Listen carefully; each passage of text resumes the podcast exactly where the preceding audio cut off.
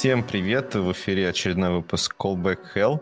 И сегодня мы в расширенном составе, поэтому начну сразу с представления гостя. Сегодня с нами Саша Беспоясов. Собственно, да, привет. Я сейчас быстренько зачитаю все твои регалии с Твиттера. Разработчик, ментор, спикер, автор фронтенд «Это не больно» и SolidBook. Вот, если всем вдруг привет. Что-то забыл, то добавляй. И у нас, собственно, привычный уже, наверное, состав ведущих. Это я, Сергей Головин, Андрей Мельников, Артем Реш и Никита Голубов. Привет, ребят. И вот давайте потихонечку, наверное, переходить к нашим темам. Собственно, гость у нас сегодня неспроста здесь. Сегодня мы поговорим про архитектуру, про солиды всякие и вот это все прочее. Выясним, наконец-то, чем зацепленность отличается от связности, да, или наоборот. Ну, собственно, Кахижин, да, и вот каплинг. Вот эти все слова, которые вроде как переводятся и так сцепленность, но есть нюансы. Все это мы обсудим, почему важно, чтобы ваше приложение там не экспортило dependency куда только попало. Ну и вот это вот все. И предлагаю сильно долго там не томить. Саш, тебе слово. Расскажи вообще, зачем во фронтенде думать про архитектуру. Вот я, кстати, очень часто слышу, и, ну, не то чтобы прям очень-очень часто, но частенько бывает, когда разговариваем с фронтендером, типа, вот, там, это на бэкенде, там нужно что-то думать, там всякие солиды, архитектуру, туда-сюда проектировать, ну, у нас же фронтенд, ну, типа, что тут вообще, какая тут может быть архитектура, типа, зачем все это? Ну, иногда это действительно и не нужно. Ну, типа, мы можем делать какую-нибудь простенькую верстку и радоваться, и все замечательно. Но иногда, если приложение большое, то хочется, чтобы не болело после того, как мы релизнимся, и после того, как мы начнем поддерживать его, функциональность будет расширяться, там, не знаю, будем дописывать модули, чтобы это было проще и без пожаров. Хочется, чтобы, собственно, была архитектура. Не очень люблю это слово, потому что оно одновременно означает все. У него есть куча определений, и все они разные, никто не знает толком, что это такое, и четкого определения нет. Вот. Но для меня это скорее набор ограничений, которые позволяют потом писать и поддерживать приложение без боли. Собственно, такие типа принципы, ограничения, которые говорят, как не надо делать. Архитектура не будет говорить, как надо, она будет говорить, как точно не надо. Да, я согласен. Правда, там есть все равно какие-то паттерны, типа вот делай так и будет проще, но там за ним просто стоит куча всего, типа почему будет проще, типа чего мы вообще не сделали, чтобы вот не стало сложнее. Тут, я надеюсь, я сейчас быстренько посмотрю, получилось ли у нас... Да, ссылочки мы скинули сразу на статью Саши и на SolidBook, на доклад, я так понимаю, ну да, на доклад ссылочка есть, собственно, в статье. Расскажи вообще, почему ты так увлекся этой темой, то есть это ты через какую-то боль прошел, то есть это была какая-то травма психологическая, что ты прям настолько сильно начал гореть архитектурой, особенно как бы позиционировать, что нужно этим заниматься еще во фронтенде. О, да. У меня было два таких случая, когда мне очень сильно пригорело от того, что архитектуры не было. Приложения были большие, а как писать код было непонятно. Первый раз это в приложении «Тяжеловато», которое мы пилили с Костей Константинопольским. Он сделал дизайн. Это приложение для трекинга расходов.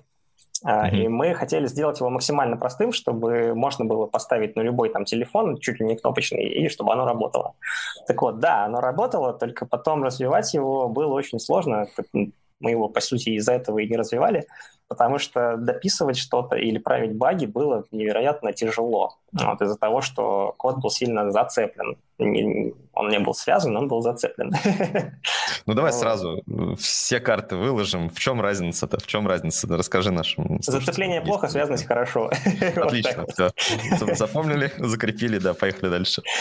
Вот. Это был первый случай. И, собственно, тяжеловато мне пришлось переписывать однажды. Это было несколько лет назад. Вот. И я пытался учесть всю вот эту боль, через которую прошел, и написать сразу, точнее, даже еще до того, как начал писать код, определиться, какие данные будут, как они будут преобразовываться, какие сущности их будут преобразовывать, в общем, как работает пользователь с этим приложением, что он будет туда вводить, или она, и что в итоге будет выводиться на экран. Это был первый случай, когда я понял, что какой-то лапши-код — это не очень хорошо. А второй случай — это уже был не какой-то сайт-проект, это было большое приложение энтерпрайзное, которое нужно было быстро написать и быстро релизнуть. 1,5 года у нас всего было на то, чтобы его запустить. Ну, у меня его бэкэнд-разработчика. Вот. Пришлось делать очень много кода писать. Благо были тесты, которые позволили потом хоть как-то это привести в божеский вид. Вот. Но сам код я до сих пор вспоминаю, и мне страшно вспоминать его, потому что местами там была такая мешанина, что аж стыдно становится перед людьми, которые это поддерживали. Вот. Ну, то есть сложно было именно в плане расширения функциональности, сложно было в плане соотношения этой функциональности с реальным миром. Типа, мы правильно вообще делаем? Вот это приложение делает то, что надо, или что-то другое? Вот. И с анбордингом людей, потому что непонятно, с чего исследовать проект. Вот кто-то открывает, собственно, этот репозиторий, и куда смотреть? Как понять, что приложение делает? Чем оно занимается? Вот эта кнопочка, она, допустим, по клику делает что? Куда данные отправляются? Какие? Что это за данные вообще? Что они описывают? И так далее. Вот. И чем больше приложение, чем больше фич, чем сложнее какие-то процессы оно реализует, моделирует, тем сложнее справляться с этим количеством данных и процессов, которые нужно как-то менеджить. Собственно, чем сложнее приложение, тем сложнее его устройство внутри. И хочется каким-то образом эту сложность распилить, сделать ее не такой большой, как-то уменьшить когнитивную нагрузку, особенно при чтении и знакомстве с проектом. И тогда я начал крепко задумываться о том, что в принципе такой архитектуры, как она может помочь с этой болью справляться. Так что да, архитектура и топление за нее – это все просто последствия, можно сказать, родовой травмы.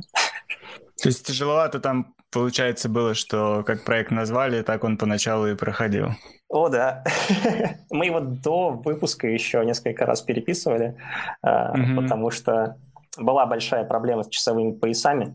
Вы знаете, что самые большие проблемы – это время, строки в плюсах и таймзоны, да. Вот. С часовыми поясами проблем было куча.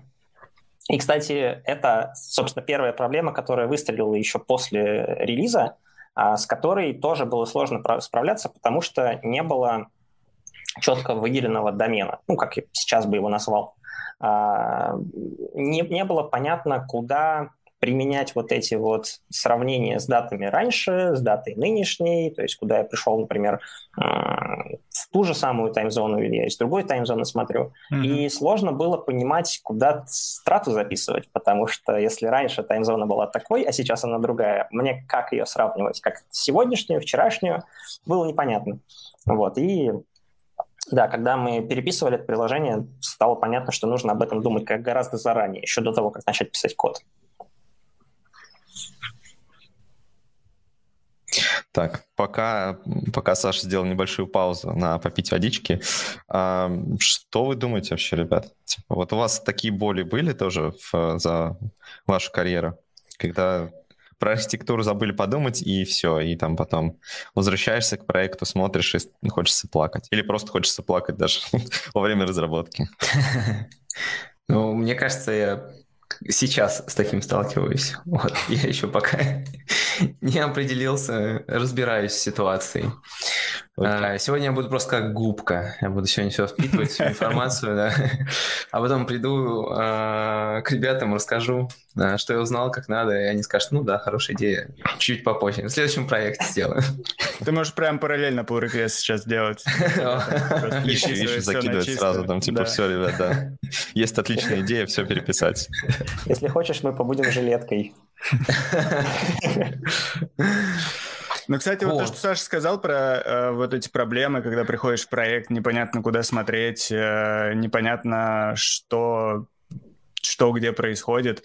С этим мне недавно довелось столкнуться, с проекта там, потом через какое-то время ушел, не успев даже до конца понять, где что происходит. И в таких проектах действительно хотя бы наличие вот этого доменного слоя, оно бы уже очень помогло разобраться в том, какие есть сущности, как они взаимодействуют и так далее. А когда это размазано по всему коду, плюс это размазано по конкретным технологиям, да, то есть это там что-то нужно смотреть в Redux Store, что-то нужно смотреть в компании, что-то вообще лежит в хелперах.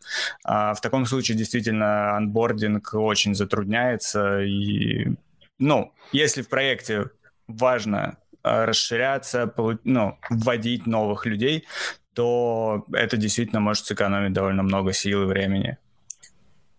Ну да, и еще есть такой частый кейс, когда, типа, изначально просто, ну, какая-то архитектура, конечно, была, но она не планировалась для такого большого расширения, и когда проект очень быстро растет, то есть, типа, из какого-то небольшого, там, ну, почти прототипа он превращается в огромное приложение, которое там несколько команд пилят, а как бы архитектура была рассчитана, ну, причем еще это не прототип, то получается очень больно, и, ну, да, и обычно это вообще очень большая проблема. Ну, еще есть такая замечательная вещь, когда вот как раз-таки какие-то сложные доменные штуки, то есть, например, не знаю, вот как таймзоны или, не знаю, платежи какие-нибудь, и для них как раз пытаются придумать что-то, но придумывают отдельные люди, придумывают что-то довольно специфическое, и оно в их голове выглядит очень хорошо, то есть оно довольно очень элегантное, но в реальности потом никто не может понять, что вообще происходит, потому что это, ну, это не какая-то конвенциальная ерунда, то есть, не знаю, там, это не чистая архитектура, это, не знаю, не ДДД, это ничего, это просто вот что-то, что придумал конкретный человек, довольно умный, вот, и разобраться в этом довольно тяжело потом, потому что для него все понятно, а, ну, другим людям просто непонятно, обычно это вырастает то, что, ну, там проблемы, пусть этот человек идет решает, вот, а если он увольняется, то просто начинается беда. Это у меня тут, уже. Да, небольшая ремарочка. Во-первых, у нас есть пара вопросов из чатика. А во-вторых, пока не забыл, самое важное. А то всегда оставляю на самый конец. Так, подписывайтесь на нас везде, где только можно. Там ютубы всякие, телеграммы, на твиттер Саши подписывайтесь, на наши тоже по возможности, там, опционально. И, собственно, вопросы. Собственно, привет. И кто это нам пишет? Эрмаканре. Я не знаю, как это прочитать. Так, известный гость. Вопрос. В Angular есть какая-то навязанная архитектура? Вернее, это вопрос. В Angular есть какая-то навязанная архитектура? И насколько она чистая? Я не знаю. Я лично очень давно не касался Angular. В первом были определенные ограничения. Дальше что там было, я не знаю. Если, Саш, ты знаешь, или там кто-то из наших ведущих тоже знает, то можем что-нибудь ответить. Ну, я так понимаю, что не особо. Может быть, Андрей что-то знает? Ну, вообще, конечно... Ну, это, кстати, интересный вопрос, потому что, ну, мне кажется, в любом из фреймворков, и даже вот React, условно, можем ли считать мы его фреймворком или нет, уже есть какие-то ограничения, и уже, скорее всего, ну, если мы используем какой-нибудь React Redux Stack, да, то есть стандартный, скорее всего, у вас уже есть какие-то, ну, наметки архитектуры, то есть предполагается создателями этих инструментов, что вы будете какую-то архитектуру реализовывать. Также и с Angular, то есть, опять-таки, нельзя сказать, что там нельзя реализовать, там, не знаю, все, что угодно, можно, то есть можно писать и там по Clean Architecture, и по DDD, и почему угодно, то есть это все можно сделать, но есть все равно некоторые исходные ограничения, которые там придуманы, то есть на которые предполагается создателями, что вы будете это использовать и будете делать, в принципе, так, то есть там предполагается, что вы будете использовать DI, предполагается, что вы будете использовать, скорее всего, реактивность, предполагается, что вы, скорее всего, будете использовать какой-то там отделение как раз-таки данных от view как раз-таки при помощи реактивности и там выноса что-то в сервис и так далее. То есть, ну, какие-то ограничения есть, но, конечно, поверх этого можно реализовать все, что угодно. Ну, так же, как поверх React Redux Stack можно тоже, в принципе, очень-очень разные архитектуры, как мне кажется, накрутить, но исходные все равно какие-то ограничения есть. Мне кажется, это одна из причин, почему довольно мало разработчиков, ну, не очень часто разработчики интересуются именно архитектурами, потому что обычно они как бы используют какие-то архитектуры и просто про них не знают. То есть, условно, там был у нас там какой-нибудь, не знаю, Backbone, люди использовали МВЦ, и, ну, типа, не думаю, что многие там задумывались о том, что это такое, откуда пришло, какие проблемы есть. Потом появился, условно, React Redux тоже, ну, это же тоже некоторая архитектура, и тоже люди используют это и не думают о том, что это какой-то особый тип архитектуры, который мог бы быть реализован вне пределах этого стека. То есть, ну, просто мы используем инструменты, и, собственно, вот и все. И мне кажется, с этим есть небольшая проблема. Как бы, с одной стороны, это круто, потому что инструменты дают тебе какую-то основу, с другой стороны, не круто, потому что люди зачастую просто об этом не задумываются и используют это довольно бездумно. Вот. Да, спасибо за развернутый комментарий. Так, теперь непосредственно вопрос Саши. Собственно, пишут следующее, что в видео и в статье вроде с подлодкой есть фраза: можно сказать, используем хуки как кустарное внедрение зависимостей. В итоге не так уж чисто. Как правильно-то? Правильно. Я предлагаю забыть слово «правильно». Есть варианты, то есть как это можно делать.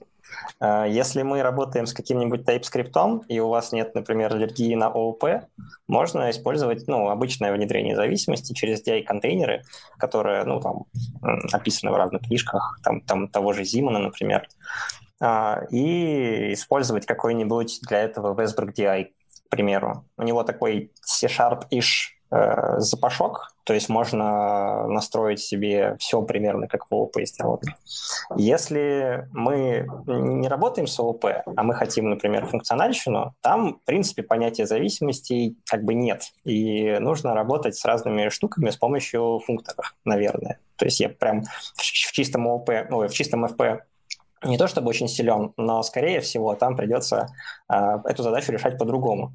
Так вот, как сделать правильно, это всегда зависит от чего-то. И зависеть оно может от многих факторов вообще. То есть как у нас принято в команде, в какой парадигме мы работаем, какие у нас ограничения есть, и там, не знаю, чего нам хочется, чего нам точно не хочется. Вот вся сумма вот этих факторов, она как раз будет показывать, как нам точно делать не нужно и в какую сторону, возможно, стоит посмотреть. В статье я даю ссылку на другую свою статью про рисовалку деревьев на канвасе. Там я попытался показать, как можно работать с ООП, потому что до этого в основном я не касался этой парадигмы в блоге, потому что, ну, в целом писал больше в функциональщине, а потом пришел в Drive 2 и такой: о, вот это, о, хорошо, тут, значит, везде ООП, ну, давайте попробуем. Вот. Понял, что, в принципе, это не так больно, как казалось. Вот. И, ну, попытался написать и привести примеры кода того, как это может быть, в принципе, в ООП сделано. И в этой же статье я как раз использую Westbrook DI, вот этот dependency injection, который стандартный контейнер, который очень похож на simple injector того же C-Sharp и .NET.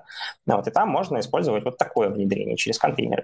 Но опять-таки, как именно внедрять зависимости правильно, я ответить не могу, потому что слово «правильно» здесь, оно очень такое... холиварное, наверное. Если я скажу делать только так и никак иначе, то меня, наверное, съедят. Вот, поэтому я стараюсь себе соломку везде подложить, что типа не знаю, как правильно, я вот так вот иногда делаю, иногда еще вот так. Посмотрите, выберите, что вам больше подходит. А с каким фреймворком сейчас в основном работаешь? Это React или что-то другое? Сейчас React, да. Ну и как? Я все-таки считаю, что React — это больше библиотека, чем фреймворк. Но вот если докинуть туда всяких еще разных вещей, типа там, не знаю, какой-нибудь state manager или там, не знаю, какие-нибудь обвязки для, там, не знаю, мемоизации, еще чего-нибудь, то, в принципе, это может из этого получиться фреймворк. Просто React сам по себе — это, ну, как-то всего лишь рендерилка, типа того. Ну да, это всего лишь рендерилка, которая потом нам диктует, какие мы будем библиотеки использовать, то, что у нас иммутабельность появилась. Ну, то есть она много диктует. Мне, если честно, было интересно узнать, как ты просто к хукам относишься в разрезе как раз архитектуры и так далее, потому что, кажется, они действительно удобны в плане разработки, но когда это касается тестирования, когда это касается вот как раз разделение на слои, то, кажется, они очень сильно начинают усложнять с ними работу. Я вот до сих пор сейчас не понял, как я к хукам отношусь, потому что сколько они лет назад появились, типа 2-3 года, я уж не помню. И я вот Использую их в том же тяжеловато, и кажется, что они, ну, такие, окей. То есть это... Я бы не сказал, что это функциональное программирование, потому что они как бы очень сильно зависят от контекста, и они там меняют внешнее окружение, сайд-эффекты производят. Но в целом, типа, это проще использовать именно в коде для того, чтобы получать какие-то значения из того же глобального стора, еще откуда-нибудь, или чтобы выносить эффекты. Собственно, для этого они вроде как делали. И кажется, что, ну, окей, инструмент, да, нормальный. Но при этом я замечаю, что как только у меня где-то появляется хук, он как раковая опухоль заражает вокруг все. Типа вот здесь хук, там появляется хук из-за этого, этот хук появляется, какая-то логика в хуках оказывается, хотя казалось бы, типа, чё, почему она здесь? И я ловил себя иногда на мысли, что написанное на хуках читать сложнее. Это очень непопулярное, наверное, мнение, но иногда я прям вижу, что хуки меня сильно напрягают. Типа у них есть всякие неочевидные вещи из разряда там массив зависимостей. Пустой массив передать, не передавать массива, передавать массив с чем-то. Это все абсолютно разные значения имеет. И запомнить это сложно. И читать потом тоже нужно держать в голове, что так, ага, вот я сейчас напишу здесь эффект, и нужно какой-то массив зависимости туда передать. Что передать? В каком месте? Точнее, что именно? Потом нужно не забыть это обновить. Это все какая-то дополнительная когнитивная нагрузка. Да, есть линтеры, окей, но они все равно не позволят избавиться от ошибок первого рода, иногда второго рода, типа сложно с этим. А еще, ну, те же самые хуки, они иногда как-то, не знаю, да, они инкапсулируют какую-то логику, но иногда непонятно, что именно должно быть внутри, что можно из них возвращать как результат, как этим потом пользоваться. То есть это тоже дополнительная нагрузка на такое проектирование, ну, микромодуля, что ли, не знаю. И иногда хуки можно использовать как чисто дополнительную какую-то вещь для компонента, который что-то делает, ну, там, не знаю, вынести клиентскую логику в хук. А иногда его можно использовать для того, чтобы хранить там логику бизнесовую или предоставлять ее с помощью хука как адаптера. И здесь тоже очень сложно провести вот это ограничение между тем, как их именно использовать. Поэтому мне сложно сказать, как я к ним отношусь. То есть я, когда они только появились, я такой, класс, сейчас будем только все на хуках писать. Потом пописал и такой, да блин, это, конечно, клево, но не серебряная пуля вообще ни разу. Да. Вот, сложно сказать, как я к ним отношусь. Я себя поймал на том, что если в компоненте каком-то есть хуки, кастомные особенно, да, не просто useState, а именно какие-то уже самописные, то такой компонент намного меньше тянутся руки тестировать. То есть, да, сам хук мы протестировать можем, для этого есть нормальные инструменты, но для того, чтобы протестировать компонент, который использует этот хук, уже придется как раз вот эти неявные зависимости мокать. И в этом плане, кажется, ну, с dependency injection таким неявным, да, можно сказать, большие проблемы. То, что непонятно, что лучше мокать, там сам хук или то, что внутри него находится и так далее. Использовал, кстати, какие-нибудь dependency injection библиотеки для React? Я видел несколько штук таких, которые используют хуки, в который можно передать тип, и они типа вернут инстанс сервиса, кажется прикольным, но в продакшене я пока такое не использовал.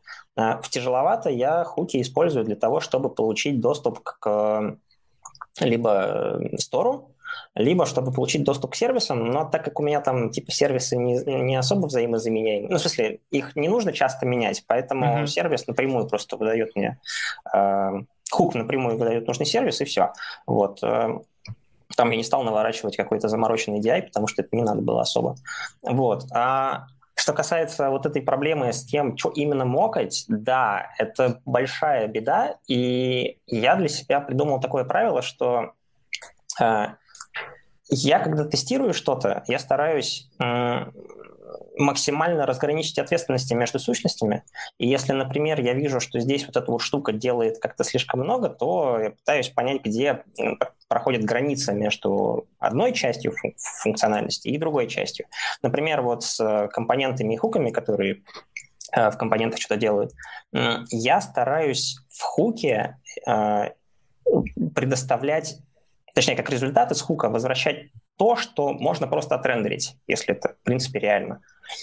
И в большей части случаев в том же тяжеловато у меня сделано так. То есть компоненты занимаются только рендерингом и принимают события. То есть как-то обрабатывают их, вызывают функции из тех же хуков, например, чтобы не хранить логику внутри компонента. В итоге получается, что компонент я тестирую только на рендер и на обработку события, что он вызывает такую-то функцию из хука. Функцию из хука, простите. Получается, что я мокаю хук, потому что я могу его мокать, потому что написал сам, и проверяю, что после клика на кнопку такая-то функция из хука была вызвана. Окей. Дальше логика, она находится уже внутри хука. И если я тестирую хук, я проверяю, что он там делает. Он возвращает такое-то, какие-то значения, при вызове такой-то функции он делает это. Например, дергает какой-то сервис сторонний. Собственно, здесь проходит как раз граница. Входные данные – это мок сервиса, например. Выходные данные – это, допустим, объект с значением и какой-то функции. Я в тесте проверяю, что при вызове этой функции дергается какая-то функция у сервиса. Или адаптера у сервиса. Ну и, собственно, в тесте адаптеров я проверяю, что адаптер, собственно, работает как адаптер. Вот. Но я к этому пришел не сразу совершенно, потому что именно проблема с этой неявной, по сути, с этим неявным предоставлением зависимости, она и очень сложно заметить, потому что хук, он такой, типа, одна строчка предоставляет какие-то данные, ну и ладно. А в компоненте начинаешь его тестировать, и там вот такая вот простыня этих тестов, куча моков, и после того, как эти моки объявлены, начинаешь задумываться, а вообще все нормально, типа, чего у меня так много зависимостей у одного маленького компонентика, типа, ну вот. Тут у нас, кстати, сразу комментариев достаточно много новых появилось. Немножко откатимся назад, и я сразу задам вопрос, но мы пойдем потом дальше, потому что непонятно, сможем ли мы быстро ответить на этот вопрос. Коль Цуряк спрашивает, интересно, что вы думаете про микросервисную архитектуру для FE? Тут, я так понимаю, это FE — это фронтенд. Вот. Что вы думаете? Саш, что ты думаешь? Я, наверное, сегодня буду очень часто это повторять, но it depends. Иногда микросервисы — это хорошо, иногда они действительно решают какую-то задачу, например, не знаю.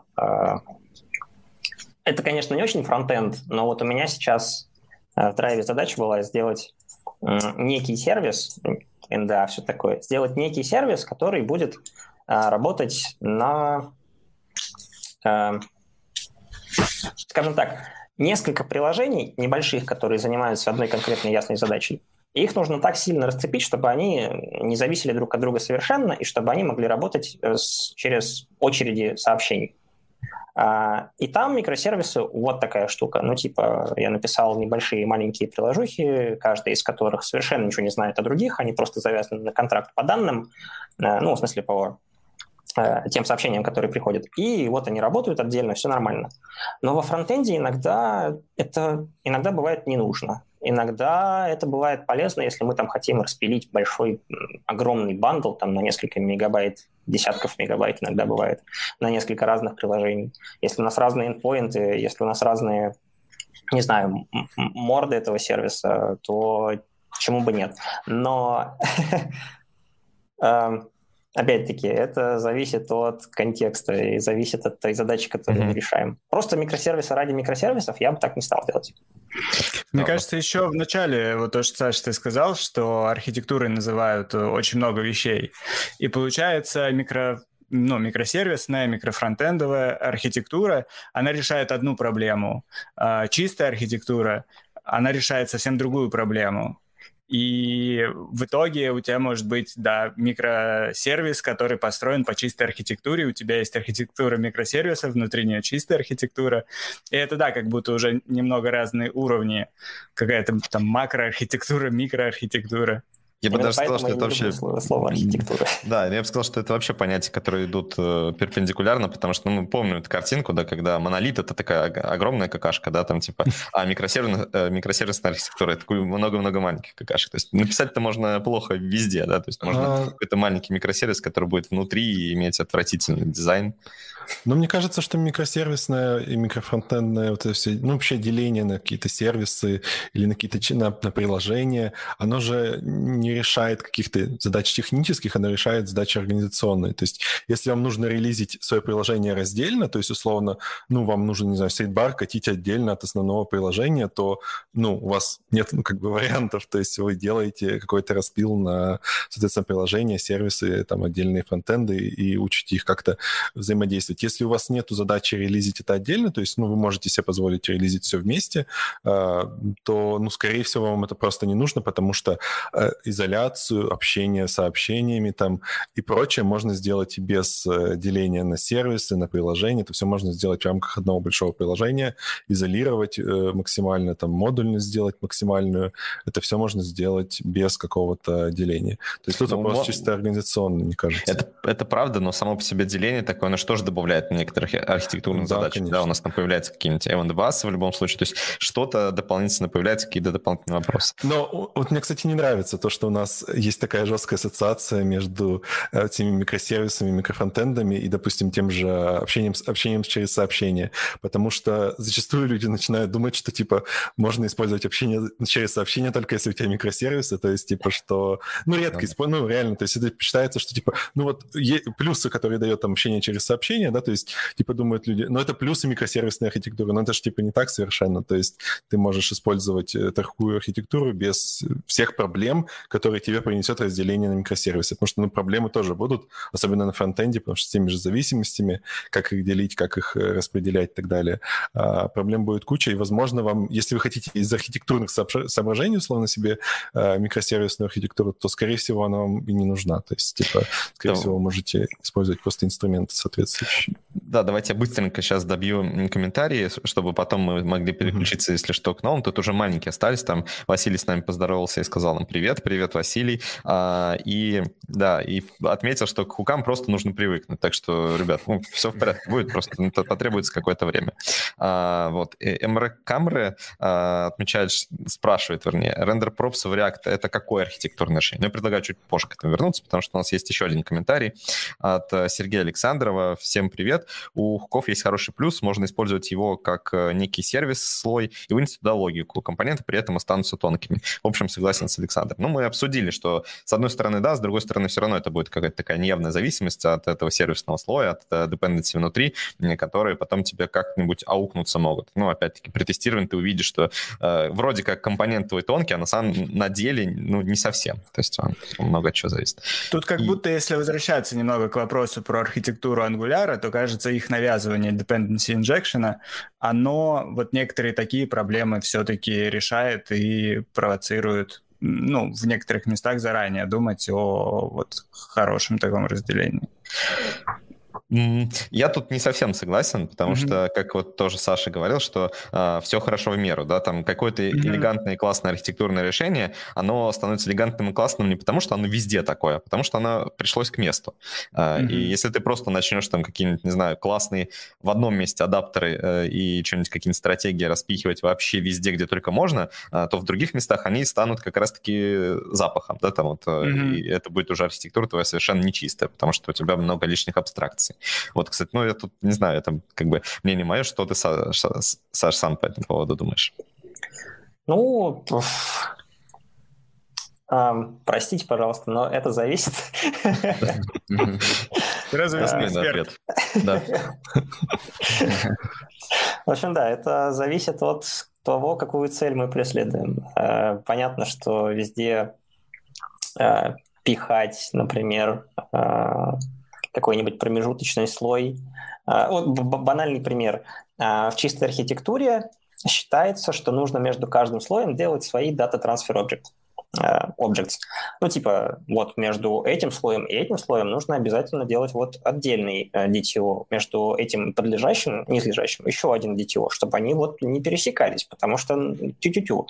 Почему именно, непонятно. То есть иногда как бы у нас все приложение, оно сквозное, и там данные юзера, они как не изменялись между разными слоями, так и не будут изменяться. Почему нужно отдельный DTO слой делать? Да фиг его знает. Вот. И иногда это, ну, излишне. Вот так и с другими подходами. То есть иногда это действительно не очень нужно, а иногда это может помочь избавить от кучи болей, если приложение, например, сильно... Если в приложении сильно разнятся данные пользователя на экране и данные пользователя, которые находятся в домене. Ну, то есть тогда да, тогда разные DTO. Иногда не надо. Поэтому, да, это зависит. Давай немножко тоже ремарочку сделаем. Что за домен такой? Почему он должен быть чем-то отдельным от того, что мы видим на экране? Почему это важно? И вот это вот все. Потому что, мне кажется, здесь могут нас слушать люди, для которых это все в новинку, и непонятно, да, что ты имеешь в виду под доменом. Домен — это, как ее часто называют, бизнес-логика. То есть та функциональность, которую приложение должно делать. То есть вот бизнес-идея, которая скрывается за приложением, это и есть домен. То есть то, что отличает одно приложение от другого. Об этом можно думать как... Об этой функциональности можно думать как о том, что точно не поменяется, если мы решим поменять фреймворк, и что точно не поменяется, если мы решим добавить какой-то новый пользовательский сценарий. Ну типа... Если ссылаться на статью и магазин печенек, то если мы добавим сценарий просмотра админки, например, или добавим сценарий, не знаю, какого-нибудь бронирования продуктов, или добавим сценарий проверки купона, то у нас точно не поменяется сущность пользователя, точно, вряд ли поменяется сущность продукта, и всякие функции, которые связаны с проверкой аллергии у пользователя, с проверкой, с подсчетом общей суммы в корзине, например, или с созданием, собственно, заказа, чуть ордера не сказал, с созданием заказа на покупку этих печенек, оно вряд ли поменяется. И вот такая функциональность, она и есть домен. Ну или, например, если мы проверяем купон или там проверяем, валидный ли в принципе продукт. То есть вот это вот основная, можно ядерная сказать, функциональность, которая отличает наше приложение, это домен. И я понимаю, что сложно сходу и без примеров научиться выделять домен. Я бы не сказал, что я прям умею это делать, потому что... Пока я не сяду рисовать на бумажках, как данные преобразовываются и куда, я фиг скажу, вот этот домен или что это? Может, просто прикладной слой, может, это не домен. Может, это вообще какая-нибудь клиентская логика, в смысле уровня представления. Поэтому не скажу, что я прям мастер в определении домена. Это сложно, и не всегда понятно, что делать. Иногда просто данных не хватает из предметной области, например. Вот. Но... типа rule of thumb, как это говорят, поведение по дефолту и правила по дефолту, это посмотреть, изменится эта функциональность, если я добавлю какой-то новый сценарий или удалю старый, или нет. Если не меняется, скорее всего, это домен. Если меняется, то это точно не домен. Как-то так. Если вспоминать DDD, Domain Driven Development, то там часто говорится, что домен — это тот язык, на котором вы говорите с бизнесом, с продуктом, с заказчиками. То есть если вы там используете какой-то термин, а у вас в коде другой термин, то, скорее всего, вы неправильно выделили домен или не учли реальную доменную потребность. И вот когда про DDD читал, там много говорилось, то, что вот ваш доменный слой можно, грубо говоря, показать тестировщику, показать продукту.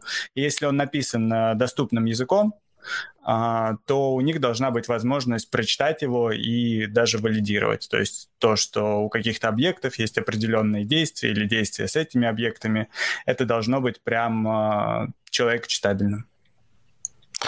Кстати, вот еще хороший действительно момент с бумагой и ручкой, потому что, это как, не знаю, когда игры проектируют, там их сначала делают на бумаге и играют, собственно, как настолку. Тут то же самое. То есть, по идее, доменная область — это то, что может существовать вообще без какой-либо автоматизации, без какого-либо компьютера. То есть, ну, условно, там, заказ, не знаю, из какого-то магазина, он же может быть осуществлен полностью руками. То есть, там, условно, вот буквально его можно разложить на то, что делают конкретные люди, представить этот процесс там на бумаге как-то еще, какими-то действиями реальными человеческими определить, и уже потом мы это как-то автоматизируем. То есть, это, ну, по сути, то, что в реальной жизни происходит, то, что мы беремся автоматизировать. Ну, конечно, это всегда, ну, довольно тяжело выделить, особенно если ты не бизнес-аналитик, а если ты программист, собственно, ну, ты не так хорошо всегда в это погружен, то есть всегда у тебя будет проблема, что ты не до конца хорошо знаешь домен, и с этим всегда будут проблемы, просто нужно это понимать и стараться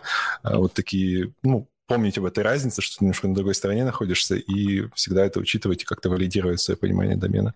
То есть, по сути, если у вас в команде есть аналитик, то его задача – это составить как раз домен, верно?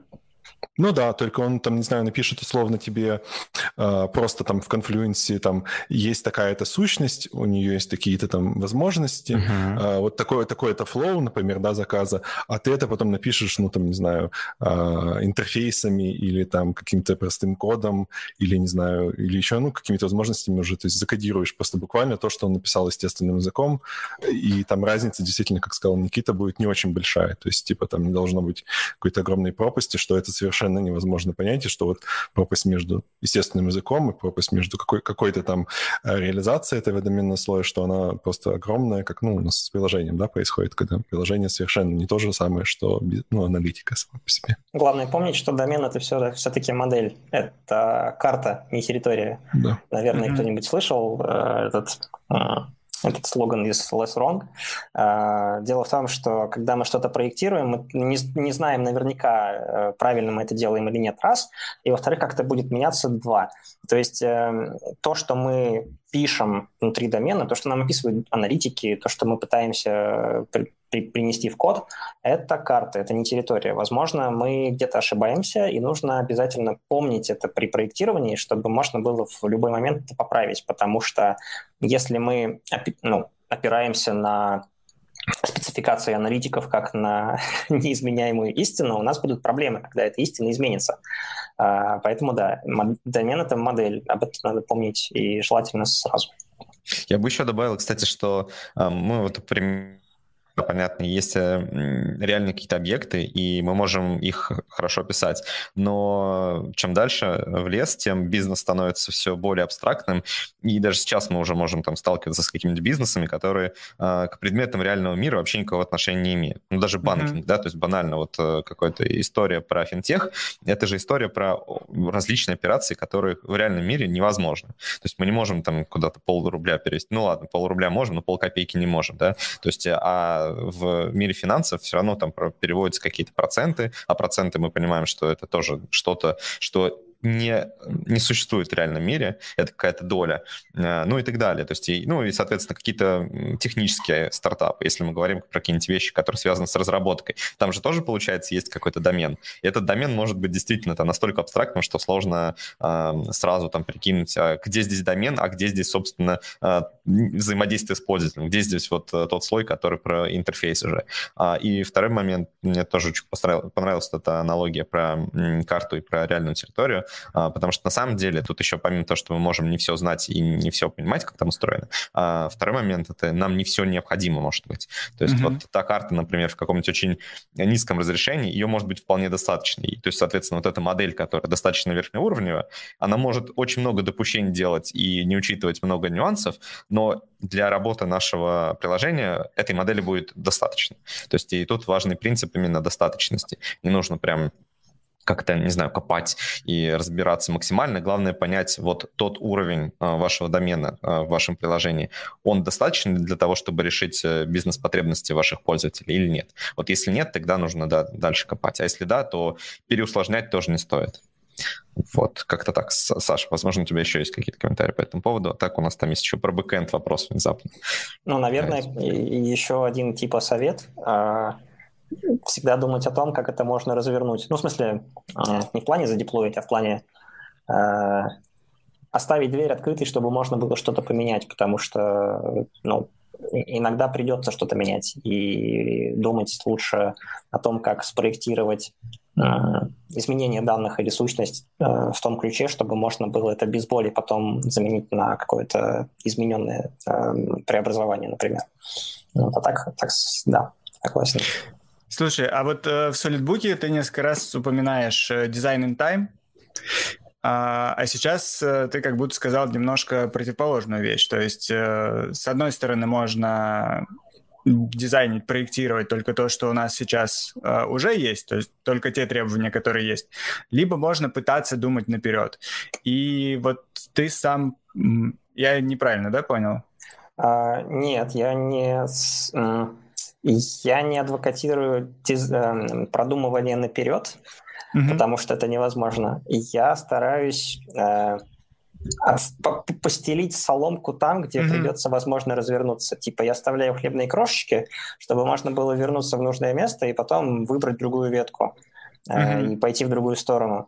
Потому что, да, я сейчас точно не знаю, какие данные у меня появятся в будущем. Я на всякий случай оставлю себе кусочек хлебушка здесь, пойду дальше. Если я наткнусь на что-то нехорошее, пойму, что дальше туда идти не стоит, можно будет развернуться, дойти до хлебушка и в этом месте повернуть в другую сторону. Вот. Это можно, наверное, привести аналогию с алгоритмом поиска, но я не очень хорош в алгоритмах, поэтому я не буду этого делать. Понял. Ну, получается, не стоит принимать такие решения, которые закроют вам пути к изменениям.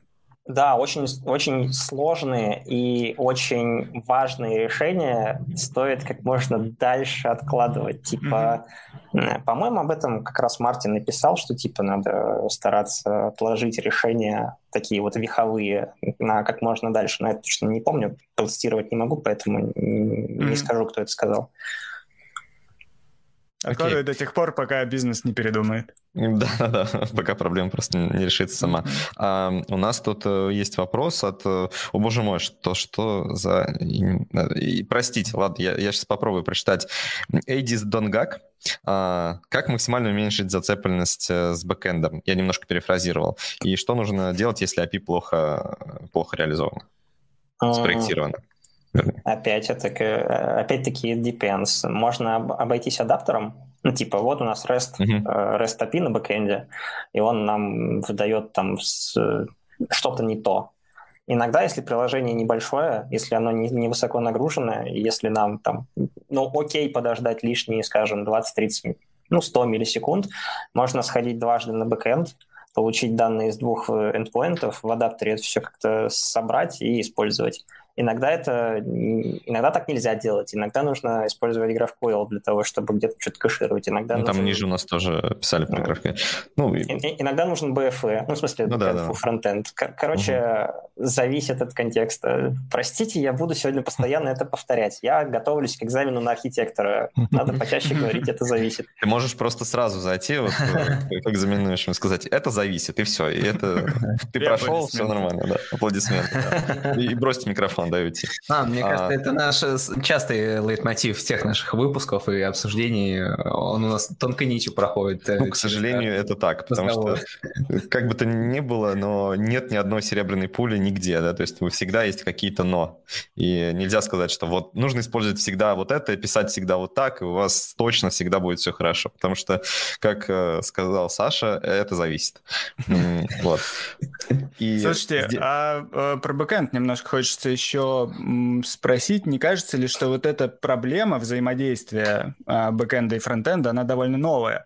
Потому что, если посмотреть, даже, по-моему, вот в статье Сашиной там есть иллюстрация про то, как выглядит чистая архитектура. И там веб — это просто один кусочек на самом внешнем слое. И это действительно так было, грубо говоря, 10-20 лет назад, когда веб был чисто визуальным представлением. А сейчас, получается, мы всю вот эту архитектуру, часть маленькой частью которой был веб, теперь мы просто в этот веб перенесли. И у нас уже два этих кольца независимых общаются друг с другом, фронтенд и бэкенд. Но в целом, да, я воспринимаю сложные фронтендовые приложения как отдельные приложения, по сути. Опять, возвращаясь к тяжеловато, у него вообще бэкэнда нет. То есть оно не может быть представлением над бэкэндом, потому что нет бэкэнда. Вся логика хранится прямо на телефоне. Ну и данные, соответственно, тоже на телефоне хранятся, в локальном хранилище. И там, хочешь не хочешь, придется какую-то архитектуру приделывать. Потому что если нет, то придется переписывать. И я об этом знаю не понаслышке, я его переписывал. Поэтому, да, где-то фронтенд все еще просто вьюшка в каком-то большом приложении, большая часть которого на бэкэнде находится. А иногда это, да, действительно, просто два разных приложения. У одного вьюха это API, к нему можно постучаться через API, и вот, пожалуйста, это все представление. А у кого-то вьюха это веб-интерфейс, нарисованный в браузере. И да, это два приложения. Да, у одного такой интерфейс, у другого такой. У одного инфраструктура это BD, у другого инфраструктура это API бэкэнда. То есть, по сути, инфраструктурой становится веб-морда другого сервиса. Ну, окей, такое бывает, наверное. Мы к этому, кажется, идем. Так, у нас пока тут пауза появилась, у нас несколько вопросов еще пришло, но на первый, наверное, я тоже быстро отвечу, потому что так или иначе уже проскальзывал ответ на этот вопрос. Насколько архитектура фронтенд приложения зависит от архитектуры бэкенд? И тут вот как раз настолько, насколько вы отделили вот эти, собственно, две области. В идеале они прямо зависеть друг от друга не должны. То есть там должен быть какой-то все равно прослойчик, который непосредственно зависит от вашего бэкенда, а ваше уже фронтенд приложение непосредственно от бэкэнда не зависит. И у нас большой такой вопрос, который... Я даже не знаю, как ответить, потому что тут много сразу всего, но я думаю, сейчас раскрутим, потом переключимся, наверное, к следующей теме, перейдем уже. Мару Эйтон спрашивает, а зачем на фронте в контексте приложения вообще нужен ООП? Ведь многое уже зависит от выбора архитектурного паттерна и инструментов, например, Redux с его флаг, плюс существующие модули. А также компоненты, по сути, уже сами по себе могут форматировать доменную область. Так каким образом имплементируется ООП и зачем? Иногда он действительно не нужен. Опять-таки, в предисловии к книжке я пишу, что это инструмент. И как у любого инструмента, у него есть область действия, область применимости, и плюсы и минусы. Дело в том, что иногда в некоторых проектах уже люди работают по ООП, и, хочется, во-первых, знать, как с этим работать, если уж вы туда попали. А во-вторых, JavaScript хорош и плох тем, что у него нет какой-то четкой парадигмы. В нем можно писать как функциональщину с болями, так и объектщину тоже с болями. И кому-то приятнее писать в ООП, а кому-то приятнее писать в ФП. И опять-таки, я не пропагандирую конкретную парадигму, потому что это бессмысленно и глупо. Но если я попал, например, в проект в ООП, на ООП, то в целом хочется, наверное, понимать, как с этим работать более приятно, что ли. А теперь насчет инструментов и паттернов и архитектуры. ООП и архитектура — это, мне кажется, вещи абсолютно ортогональные, парадигма и архитектура, потому что ту же чистую можно написать вообще без использования объектно-ориентированного программирования. Оно там, оно может помочь в каких-то местах, при проектировании UML-чики нарисовать, но вообще не обязательно. То есть я обычно, когда рисую, я не использую UML, я использую квадратики и стрелочки. Вот такие данные так вот преобразуются, вот получаются такие данные, все проектирование. И также с кодом, если... мне нужно какой-то стейт держать, я вряд ли буду использовать функтор, потому что я глупый, и мне лениво делать и понимать, как использовать функтор и вообще вот это все. Я возьму просто объектик, запишу это туда и буду его использовать. А если мне нужно написать домен, то я не буду использовать классы, потому что там это вообще нафиг не нужно. Я возьму функцию, которая принимает объект с данными, что-то с ним делает, возвращает другой объект с данными. Или примитив, неважно. И, то есть, это я к чему? JavaScript мультипарадигменный, и иногда какие-то вещи из ООП могут пригодиться. То есть по дефолту у меня обычно все-таки более функциональный код, но если вдруг я вижу, что вот здесь, наверное, будет проще использовать объект или класс, я такой, окей, что там правильно делать, как оно нужно. И вспоминаю какие-нибудь принципы ООП, которые доставляют меньше боли. и пытаюсь его использовать. Вот, поэтому что насчет, подытоживая, зачем он нужен? Для того, чтобы было меньше больно, если вдруг вы попали в такую ситуацию. А насчет проектирования и парадигмы абсолютно разные вещи, я не стал бы их перемешивать между собой. Мне кажется, идеи должны эволюционировать. Это же как мемы Докинза. Они как-то появляются, потом как-то трансформируются и перерастают в другие идеи. Вот здесь также, мне кажется, архитектуру пора, в принципе, отделять от какой-то парадигмы. Ну, то есть, насколько это возможно, конечно. И думать в первую очередь о том, что это все, что вообще окружает нас, это все инструменты. И их как-то можно использовать, а как-то не стоит. Потому что, например, молотком забивать гвозди окей, телескопом забивать гвозди такое. Да, и я бы немножко все-таки пару ремарочек сделал бы. На самом деле, вот Саша говорил, что JavaScript типа так себе его ОВП, так себе его ОВП. Тут, конечно, это зависит от того, что мы считаем ОВП и что мы считаем ОВП, потому что JavaScript как раз-таки он наоборот, там, ближе к оригинальным концепциям. И тут еще многое зависит, на самом деле, когда мы говорим о ОВП, типа, а что за ОВП мы имеем в виду? То есть что мы имеем в виду под ОВП? Это вот типа Java Style ОВП, Alan Kay ОВП там, или какой ОВП? И FP то же самое. Очень много разного вкладывают в ОВП. Например, там кто-то вкладывает обязательно какие-нибудь алгебраические типы и изоляцию сайд-эффектов, а кто-то говорит, вот и мне этот концепт ближе всего, как вот Андрей Беслав, что функциональным программированием можно называть, там, или язык функциональный можно называть тот язык, где функция является основной абстракцией. Вот и все, собственно. Вот. А все остальное это уже всякие докручивания, накручивания и прочее. И более того, если мы сейчас говорим про современный фронтенд, например, с React, вот тут есть пример, что типа, где же там ООП, если есть React? Но на самом деле тот же React с Flux'ом это вообще канонический пример ООП по Алану Кею, когда у нас есть отдельные сущности, общающиеся между собой сообщениями.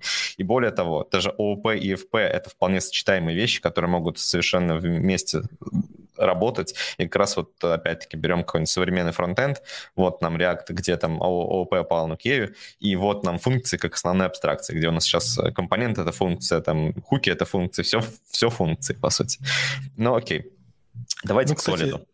Я бы, кстати, перешел к Solid, потому что, мне кажется, неуместно говорить просто об ООП, потому что, ну, что значит ООП? Условно, если, допустим, обычно предполагают под этим Java ООП. Но очевидно, что сейчас так никто не пишет. Ну, то есть даже джависты так уже не пишут.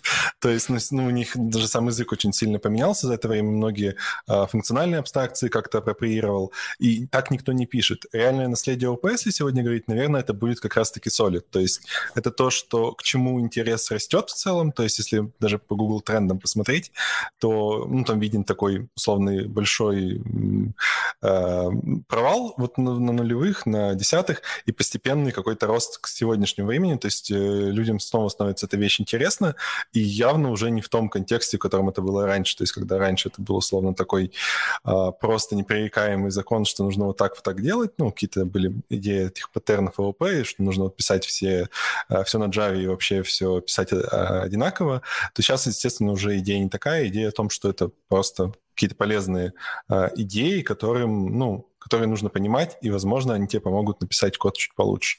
Поэтому, да, давайте, наверное, перейдем к Solid'у. Solid, да. Саш, что это за зверь такой?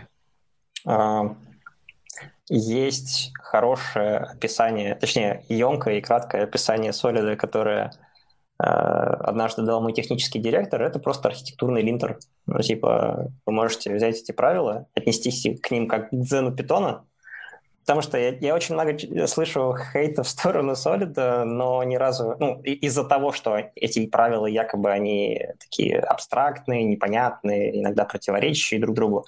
А потом я вспоминаю дзен питона, у которого буквально правила друг другу противоречат, но все такие, ну да, окей, это, в принципе, философский, окей.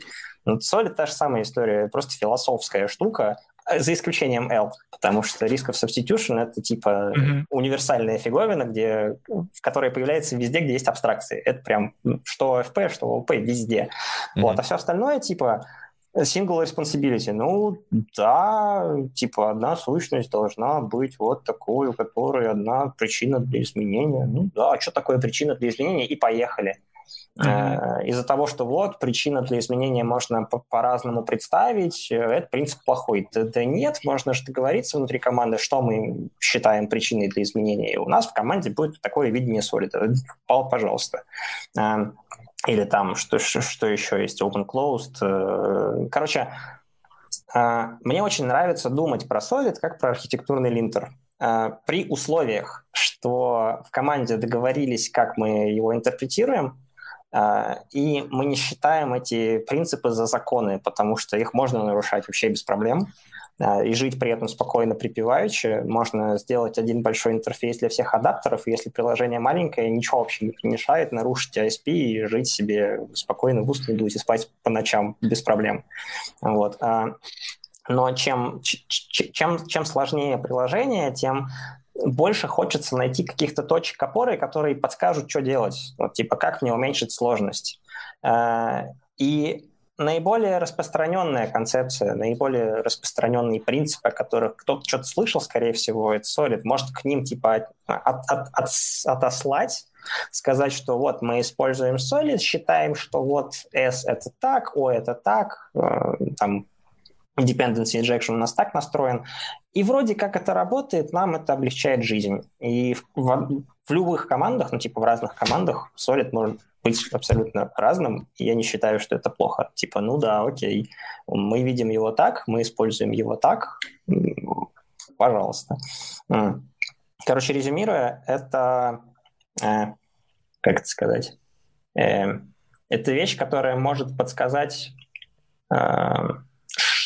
что мы делаем, возможно, правильно, а что мы делаем, возможно, неправильно, когда пишем код или проектируем.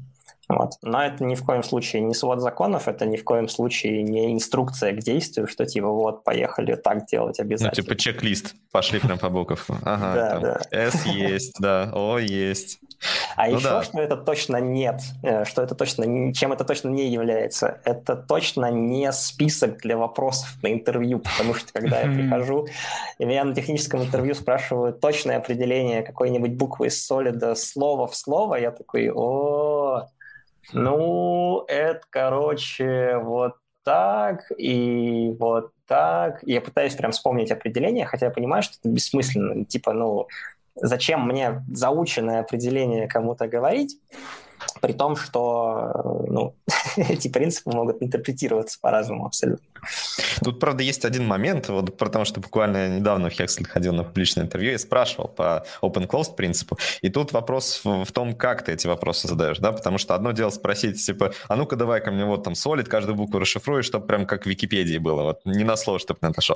А другой момент, когда ты, ну, например, говоришь, вот есть open-closed принцип, ты рассказал, собственно, как он там, в чем он заключается, и вопрос, а как человек его понимает, потому что вот как он его понимает, здесь и будет уже крыться, насколько человек действительно глубоко там понимает эти принципы, где он их может применять, где не может применять, потому что, как ты правильно сказал, это именно там какой-то список принципов, а не законов, и человек должен просто ориентироваться, что окей, вот здесь там, например, соблюдается какой-то open-close, например, в реализации какого-то API, а вот здесь мы можем single responsibility там на разных уровнях по-разному понимать, и, соответственно, в зависимости от этого считать, а что же у нас является той самой причиной для изменения, потому что, ну, тоже очень часто такая проблема, что часто говорят, что, типа, ну, single responsibility — это про то, что вот у нас какая-нибудь должна быть функция однострочник, да, вот там понятно, что единственная причина для изменения, она очевидна, но на самом деле, да.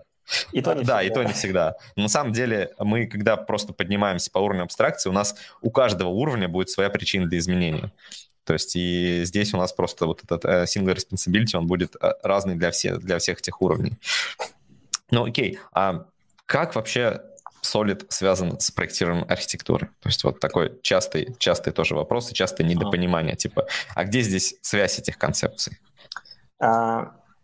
Насколько я понимаю, вообще, в принципе, Solid — это штука, которая решала проблемы объектной композиции.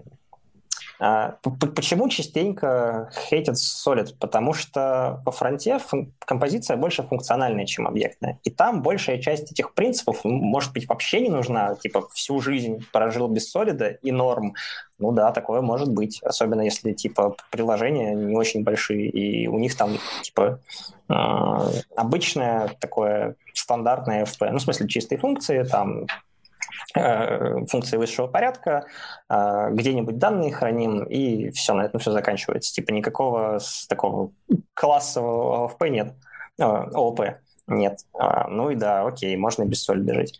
Так вот, если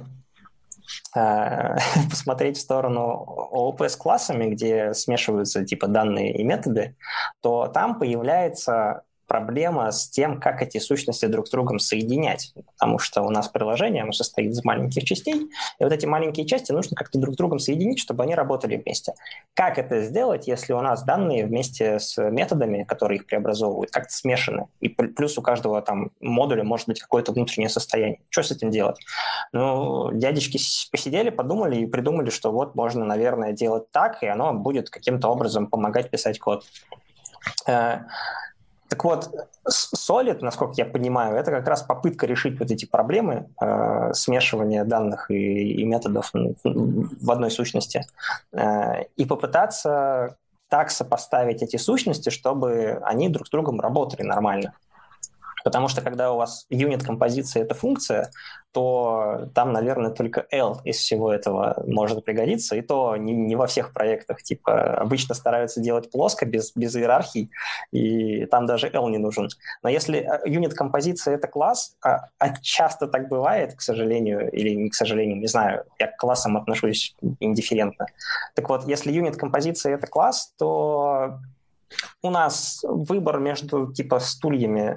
На одном стуле огромное количество каких-то абстракций, типа сложных, которые уже там, внутри абстракции, только абстракции, и ничего не понятно.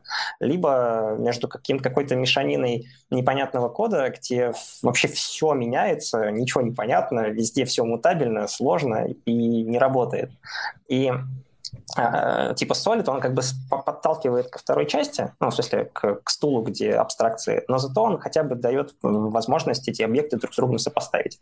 Вот. То есть я понимаю это как способ решить проблемы с объектной композицией. Ну, в смысле, классовой или объектной, не знаю, как правильно ее называть, наверное, объектная все-таки композиция, чем классовая. Вот. И да, если мы работаем в каком-нибудь шарпе, где, ну, в целом First Class Citizen — это все-таки класс, то, ну да, с Solid, наверное, проще будет. А если мы работаем с каким-нибудь, не знаю, JavaScript, у которого используем только функции без классов, то, ну, там, возможно, это и не нужно. Мне, правда, кажется, что все равно здесь что класс, что функции, так как это принцип, он достаточно верхнеуровневый, да, то есть высокоуровневый, то, в принципе, можно их применять где угодно. Там тот же Лисков substitution принцип, он там применяется везде, где есть разговоры о любых множествах и подмножествах. Да, то есть если там у нас есть хоть какое-то алгебра множеств в том или ином виде, то, пожалуйста, то есть можно это все использовать. Ну, то есть получается, что Solid — это такая очень размазанная штука, то есть на код-ревью не придешь и не скажешь, вот ты здесь нарушил open-close принцип. Полиция Solid. Да-да, полиция Solid. Выехала за вами. Но в целом можно, конечно, наверное, так прийти и сделать, но это не должно быть единственной причиной. То есть это должно быть типа... Как бы я это воспринимал? Типа, вот я вижу, что здесь... Допустим, я ревью свой код и вижу, что здесь я нарушил какой-нибудь open-close, да? А дальше я думаю, а это к чему приводит? Вот типа, да, я стригерился на этот принцип. А в чем смысл вот этого действия, которое я сейчас написал? То есть к чему это может привести? Если этот модуль будет зависимостью какого-то другого модуля, как это сработает в будущем? А вообще, буду я использовать этот модуль как зависимость? Будет ли этот модуль расширяться дальше? Будет ли зависимый от него код расширяться дальше? Что будет происходить? К каким проблемам это может привести? И вот если я понимаю, что вот когда я сделаю такое-то действие, и из-за нынешнего кода возникнет проблема, тогда это и есть причина для того, чтобы сказать, что вот здесь надо что-нибудь поправить. А если я просто вижу, что типа, ну, OCP нарушен, ну окей, я, наверное, нарушил его. Почему? Может быть, потому что мне было проще, может, мне потому что лениво было писать по-другому, может быть, не знаю, какие угодно причины. Но если я понимаю, что это не приведет к большим проблемам, то типа, ну окей, нарушил, запишу куда-нибудь себе в бэклог, что вот здесь OCP нет. Если это приведет к проблемам каким-то или там будет время на рефакторинг, может, поправлю, а может, нет. Вот. Но прийти просто в ревью и сказать, вот здесь СРП, иди переделывай, pull-request не приму, и это единственная причина, то, я думаю, стоит поговорить об этом с ревьюером, потому что это бессмысленно абсолютно. А как ты вообще, кстати, относишься к код-ревью? Хорошо. Это одна из тех практик, которые позволяют не писать плохо. Почему, в принципе, нужно... Я считаю, что нужно показывать код как можно чаще другим людям, потому что код — это... Сейчас. Хотел сказать, что код — это код, потому что типа слова — это код, но код — это шифр. То есть мы пытаемся с помощью вот этих последовательностей команд, операторов, стейтментов, экспрессионов, с помощью них донести какую-то мысль. Типа вот эта вот штука должна вести себя таким образом. И когда мы говорим даже просто обычным языком, которым мы, носителем которых мы являемся, да, например, по-русски мы сейчас говорим, иногда даже в русском языке идея не может быть сформулирована точно, так как я ее типа в голове вижу, потому что даже когда я думаю на русском языке, я могу терять какую-то часть информации, которую хочу вложить. То есть КПД теряется даже на этапе, когда я произношу что-то. Кто-то это слышит, для него эти слова могут значить другое, и когда человек слышит эти слова и пытается их воспринять, какая-то частица информации теряется еще. И когда потом человек вспоминает это, частица информации снова теряется. В итоге у нас КПД, там в районе 30, наверное, % есть от передачи информации, и это очень плохо. Поэтому, когда мы используем не родной язык, даже не русский, там, не английский, а JavaScript или там еще какой-нибудь другой язык программирования, то мало того, что у нас возможностей для передачи мысли мало в нем, потому что он не такой выразительный, как просто речь, так у него еще и проблема в том, как его потом воспринимать будут. Плюс у нас есть сроки, у нас там есть ограничения по архитектуре тоже. Короче, мы не можем выразить мысль точно так, как хотим ее выразить. И если мы пишем код, а потом его никто не проверяет, и через полгода кто-то приходит и пытается его прочесть, у нас беда. Mm-hmm. Так вот, ревью позволяет выяснить вот эти моменты несостыковки между разными видениями этого кода и этой мысли, и позволяет отполировать код так, чтобы было понятно большему количеству людей, о чем идет речь. То есть, опять-таки, мы возвращаемся к аналогии с картой и территорией. Код — это карта, а нам нужно сделать так, чтобы эта карта нормально отражала территорию. И если большая часть людей согласна с тем, как карта отражает эту территорию, то, скорее всего, она типа правдивая. То есть можно по ней хотя бы дойти из одной деревни в другую. А вот с кодом та же история. Если большая часть человек в команде понимает, что этот код делает, то мы можем рассчитывать на то, что он будет более-менее адекватно отражать то, что происходит в бизнес-процессах. Ну и плюс, опять-таки, бас-фактор. Если человек, который писал код полгода, потом выложил его в pull-реквесте, его просто опрувнули без ревью, он влетел, а человек потом уволился, то у нас проблемы. Нам придется понимать, что человек имел в виду до того, как уволился. Собственно, я на самом деле все это спрашивал. То есть у нас, во-первых, есть тема про код-ревью. И, собственно, я с тобой полностью согласен, что код-ревью – это штука очень важная и очень полезная. А вот Виталий Шароватов, кажется, не очень согласен. И я сейчас попробую рассказать как-то все, вообще, с чего я на эту тему вышел и почему я не согласен с выводами там. Но у Никиты сегодня забрали хлеб, собственно, наши слушатели, наши зрители, и они уже накидали много вопросиков в чат. Я один, пожалуй, выберу от Сергея Уфакодера, который вброс такой, вопрос/вброс. Не думали ли вы, что Solid — маркетинговый ход из прошлого, ставший символом сегодня? И если бы Роберт Мартин выбрал другие принципы, как приоритеты 20 лет назад, мы бы сейчас размышляли о других буквах. Это стопудово так и было бы. Опять-таки, я возвращаюсь к мысли о том, что Solid для меня — это типа архитектурный линтер. То есть я вижу его как возможность на что-то опереться при проектировании. И если я понимаю, что вот эти буковки мне помогают как-то это, ну, пытаться что-то спроектировать, ну окей, да, ладно. Если не помогают, то, ну, значит, я вряд ли буду это использовать. Поэтому, да, если бы другие буковки были, то мы бы рассуждали об их важности, я не знаю, там, я знаю такие буковки, типа Grasp, что-то такое было. Ну, KISS, на самом деле это же, типа, все просто набор принципов, то есть тут же не в буквах вообще дело, просто мне кажется, что там, типа, паттерна, что это все, это же обратный порядок закрепления был, то есть не сначала придумали Solid, а потом мы начали же под него подгонять реальность, а была реальность, которая просто диктовала, что окей, ну, там хорошо бы, чтобы у одной сущности была одна причина для изменения, да, какая-то осмысленная, хорошо бы, чтобы эта сущность была какая-то расширяемая, да, но при этом, чтобы нам для расширения не нужно было лезть и переписывать ее внутренности. Вот. И как-то сформировался просто набор принципов. Поэтому, скорее всего, да, был бы там какой-нибудь не Solid, а что-то другое, мы бы что-то другое обсуждали, но при этом базово это были бы очень похожие вещи, скорее всего. То есть какие-то... Ну, мне кажется, вот в этом и важность, то, чтобы не к принципам, вообще к любым наборам принципов, там, принципам парадигм, архитектур различных не подходить побуквенно, то есть, условно, там, рассматривать их как наборы, типа, отдельных принципов, а рассматривать их как, ну, какой-то общий, как какой-то общий фреймворк, у которого есть какой-то дух, у которого есть, не знаю, какая-то общая сквозная мысль, то есть, ну, как что-то вместе целое взятое. То есть, ну да, типа, самый лучший принцип — это «хорошо делай, хорошо будет», или там как-то. Вот, давайте код-ревью. Код-ревью. Мне, на самом деле, на локальном этапе с одним своим очень хорошим другом и коллегой обсуждали тему, он как раз говорит, я вот прочитал статью вот эту, я сейчас скинул в чатик, и я надеюсь, что Ислам продублирует ее. И если что, вы можете тоже в чатике открыть ссылочку и, соответственно, говорить, что вот человек пишет, что код-ревью блокирующий. Он очень много раз это тоже подчеркивал, и в статье это тоже много раз подчеркивается, что блокирующий код-ревью — это плохо в большинстве случаев. Ну и идет ряд различных проблем с код-ревью. Я прочитал эту статью, я прочитал статьи, всякие ресерчи на эту тему, и все равно остался полностью не согласен с выводами, потому что мне кажется, что... А можешь пересказать сначала? Да, я сейчас перескажу, я просто забегаю сразу вперед, потому что я буду отталкиваться от каждого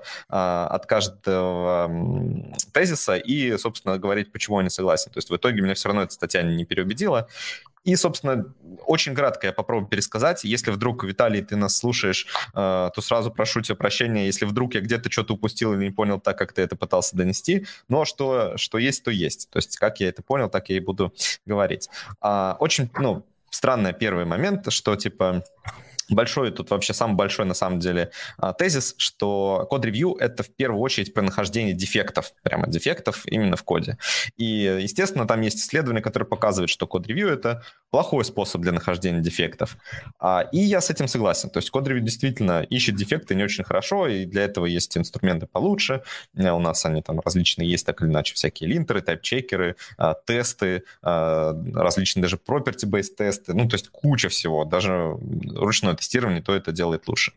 Но тут есть один важный момент, что вот как раз-таки архитектурные какие-то проблемы и, собственно, потенциальные проблемы в будущем, вот эти все вещи они не отлавливают никак, а код-ревью отлавливает, потому что человек может мыслить абстрактно, и он может понять, окей, да, вот мы здесь так сделали, но так как у нас там через 3 спринта будет вот такая-то задачка, и которая нам здесь вызовет необходимость что-то порефакторить, а давай мы тогда поэтому сразу там заложим какие-нибудь себе подпорочки, чтобы это было сделать проще. И я не представляю, как это можно сделать, типа, без рефакторинга, без код-ревью, потому что нам все равно нужно, как команде, просто посмотреть, а что происходит, то есть что мы меняем. Иначе у нас будет расти изоляция.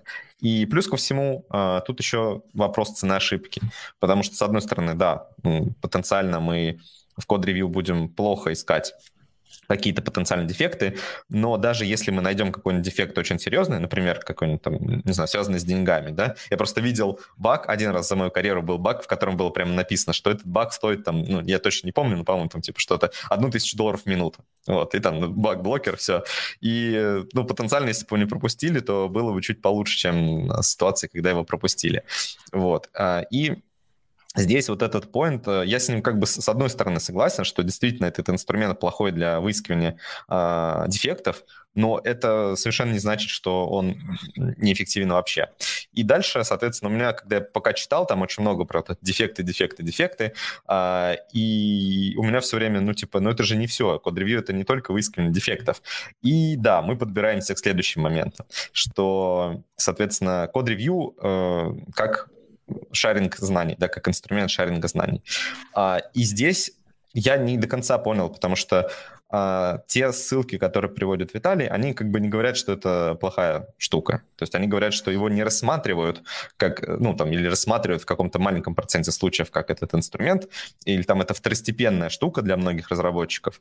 Но при этом, на самом деле, там для меня это один из важнейших поинтов в код-ревью. То есть это самое немножко, важное. Может, поправлю. Он не то чтобы не говорит, что это, не работает или что-то. Он говорит о том, что шарить знания можно без блокирования. Да-да-да-да. Point все, в этом. Все верно, да. Это правда. Но тут такой момент, что нет, нельзя.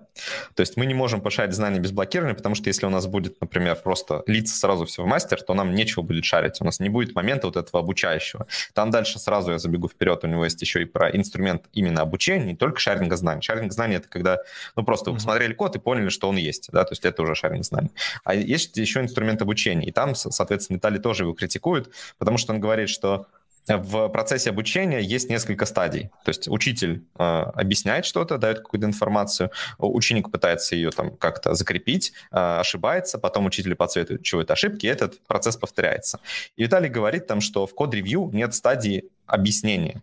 И тут получается проблема, как я понял, тут, может быть, тоже Виталий где-то когда-то обжегся о неправильной код-ревью, в том, что в нормальном процессе код-ревью как раз-таки не просто нужно подсветить проблему, сказать, ты неправильно сделал, и уйти в закат, а прийти и сказать, ты неправильно сделал, и вот почему. То есть вот почему ты неправильно сделал. То есть объяснить, донести какую-то информацию, чтобы в следующий раз человек просто уже понял, что есть какой-то принцип, например, договоренность, архитектурное решение или еще какое-то решение, которое нам диктует вот ту самую правильность, почему он делал до этого не так, а сейчас ему нужно делать вот так.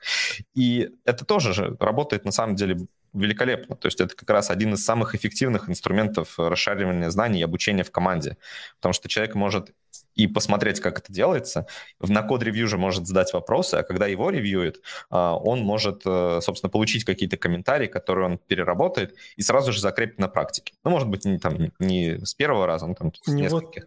Там даже скорее поинт про то, что, правильное обучение, это, сначала учишься, потом практикуешь, а, в код-ревью нарушен порядок. То есть, условно, не совсем. Он там прям убирает этот пункт. То есть, если там посмотреть, у него там в случае с обучением 4 пункта, а в случае с код-ревью 3 пункта. И он прям как будто вычеркивает, что на код-ревью мы никогда вот этого элемента обучения, когда я доношу информацию какой-то до человека, который ее не знает, он там как бы его полностью вычеркивает. А это либо неправильное код-ревью, потому что так не должно быть. Ты не должен просто прийти и сказать, у тебя здесь неправильно, и уйти. Ты должен по-хорошему объяснить, в чем суть твоей претензии. Еще почему-то все забывают о том, что когда проводится код-ревью, его может делать не только старший разработчик по отношению к младшему, но и младший может смотреть код старшего разработчика и задавать вопросы. Да-да-да, это очень важный момент, да, это тоже как элемент обучения, как элемент дополнительного контроля, потому что если, условно, Джун не понимает, что это здесь написано, то это повод еще раз задуматься, хорошо ли ты написал код, потому что можно, наверное, проще написать. Тут и отличие. То есть сложный код написать проще, чем простой. А решить задачу можно и так, и так. Ну и, соответственно, там последний пункт, я, может быть, что-то пропустил, но это основные вещи были. Это негативный социальный аспект, когда люди зачастую ассоциируют себя с результатом своей работы. И я написал какой-то код, ко мне приходят и говорят, у тебя здесь что-то не так. И я могу принять это на свой счет, что вот я, значит, плохой разработчик. И получается, что вроде как все принципы отчасти верны, кроме шаринга знаний и обучения, потому что там я не согласен совсем. То есть, получается, половина принципов, на которые он делает вывод, что код-ревью — это плохая штука, верны. Первое — это что не самый лучший инструмент в поиске дефектов. И последнее — это то, что действительно человек может принять как-то это на личный счет, но какой вывод из этого он делает, по крайней мере, как мне кажется, что нужно отказаться от код-ревью. А ведь на самом деле это все равно, что сказать, ну, типа, вот происходит авария на дорогах, давайте откажемся от автомобилей. Но мы можем другие выводы сделать. Мы можем найти причины этих аварий и устранить эти причины. И здесь, на мой взгляд, нужно точно так же поступать.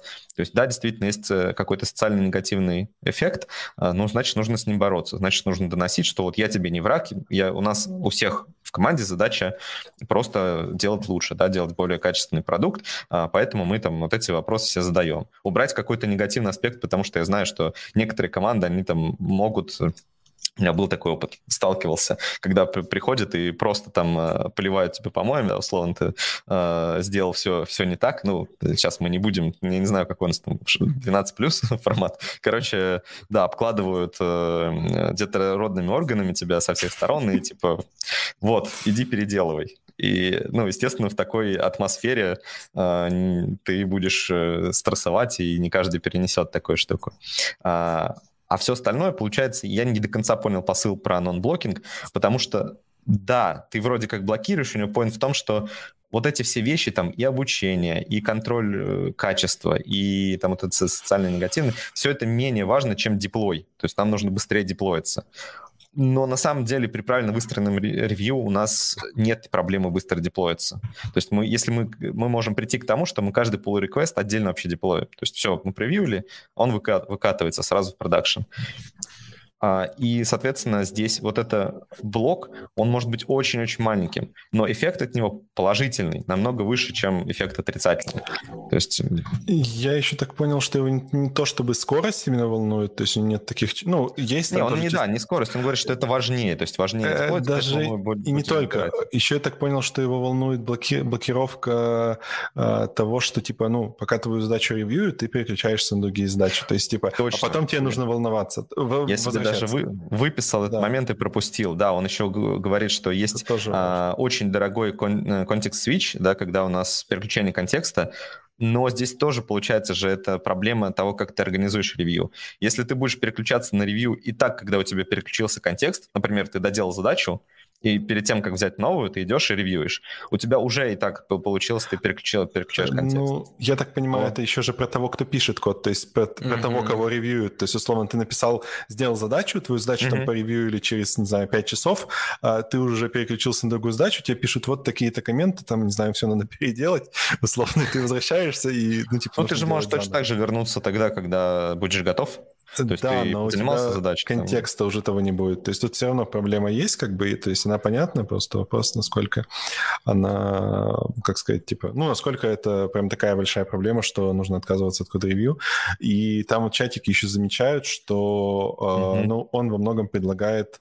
вместо код-ревью делать дизайн-ревью, потому что, я так понимаю, эта штука не блокирующая, потому что она делается перед тем, как задача делается. То есть, условно, ты можешь начать делать дизайн-ревью, человек будет в это время делать задачу, ну и как бы и вы с ним так, естественно, немножко перейдете в такое парное программирование. Да. И вот это как раз к этому я хотел подвести, потому что мы тоже про это долго объясняли. Дизайн-ревью проблем еще больше. Во-первых, если мы делаем дизайн-ревью вместо код-ревью, то все проблемы с блокированием, они такие же. То есть, потому что, ну, дизайн-ревью тоже должно быть блокирующим. Мы не можем начать делать задачу, пока у нас дизайн-ревью не прошло. Ну, да нет, на самом деле. Ну, то есть, почему? Вполне себе можно. То есть, это зависит от того, конечно, какие команды, но я так понимаю, он подразумевает это так, что, типа, человек описывает, как он будет делать задачу, выкладывает это на ревью, начинает делать задачу так, как он планировал, люди подключаются к этой, ну, к ревью, смотрят, если им что-то не нравится... И говорят, ты неправильно делаешь. А он уже начал. Нет, так это небольшая проблема, если особенно у вас есть практика парного программирования, ты можешь прям непосредственно подключиться, вы можете, типа, обсудить и прям в процессе это еще и исправить.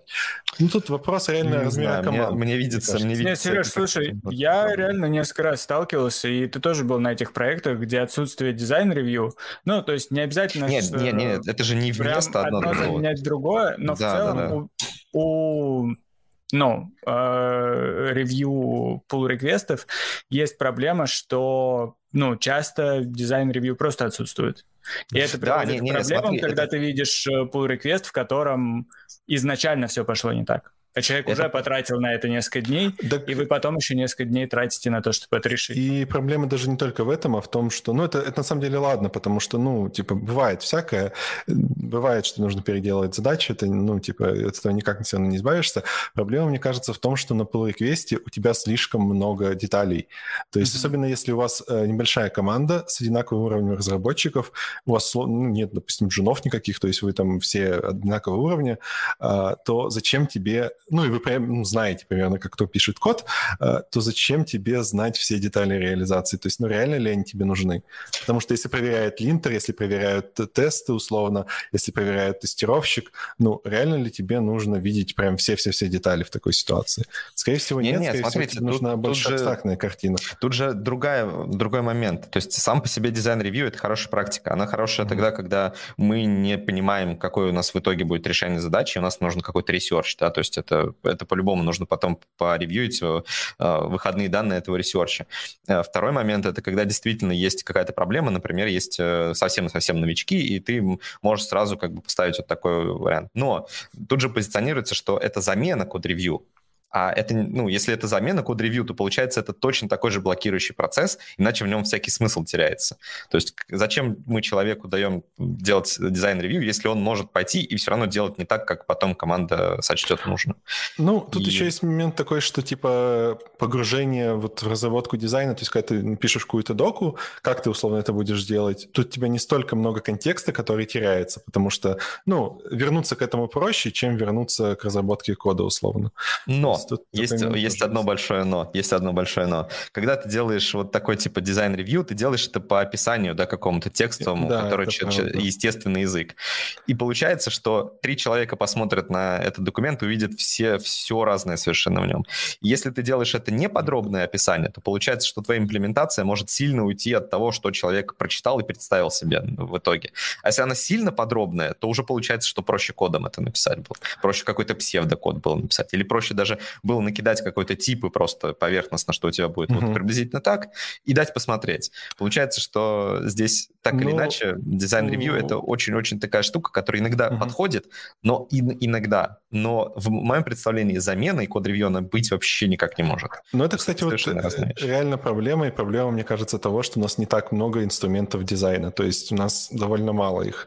Ну, потому что вот ты упомянул про те же типы, но типа рассматривать какие-нибудь типы TypeScript как инструмент дизайна, ну, типа... Сейчас мы возвращаемся так. Ну, да, можно, но, да, ну, то есть вот, да, про это же, то есть у нас не так много даже, не знаю, каких-то систем нотаций, ну, их и мало, их и мало знают, и мало используют, то есть, ну, это все эти инструменты, когда начинаешь смотреть, ощущение, что это все заброшено там в прошлом веке где-то, никак не инструментизировано, то есть, не знаю, там, инструментов вот для код-ревью, кстати, ну, во много просто раз больше, то есть я для код-ревью есть буквально все, у тебя там все детали автоматизированы, все продумано, все современное, модное, красивое. А если говорить о вот разработке дизайна, то почти всегда, если какой-то инструмент не возьмешь, он будет кривой, косой и непонятно, как работать. То есть, ну, типа, не очень... Ну, типа, это реально, мне кажется, проблема того, что просто этим мало очень занимаются, мало кто занимается дизайн-ревью.